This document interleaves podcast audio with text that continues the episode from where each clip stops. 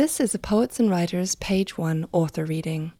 To hear more, visit us at pw.org forward slash multimedia or at soundcloud.com forward slash poets and writers. Requeening. How familiar the sight of you in coveralls, papery white and gliding between bees safely, large moth, veil twittering behind like a tattered old wing.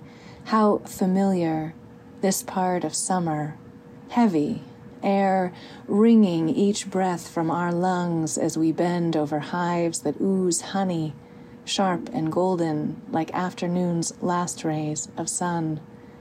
As I pump the smoker, you crack the hive, pull out frames to inspect. We're working our way down to the queen, checking brood, how many cells turn with life. It doesn't take long to see there aren't many. How familiar your voice, how out of place. And I am irritated, like the workers returning with nectar, bright streaks of pollen to find us poking through their ordered world. She was the first queen I spotted on the comb when I learned to tend hives, and now you say we should kill and replace her. I understand. She is not useful, can no longer produce the brood to become the larva, to become the bee. How many times I've opened your shirt at night or taken down your pants and dreamed of finding another body, new limbs, someone with softer, darker hair.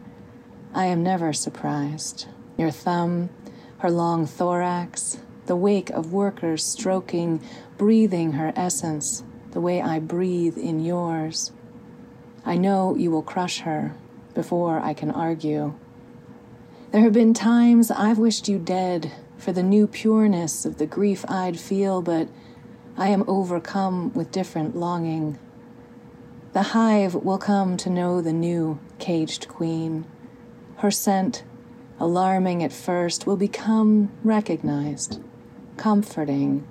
How familiar your shoulder beneath my hand, the way you step away from the hive and out of the white suit.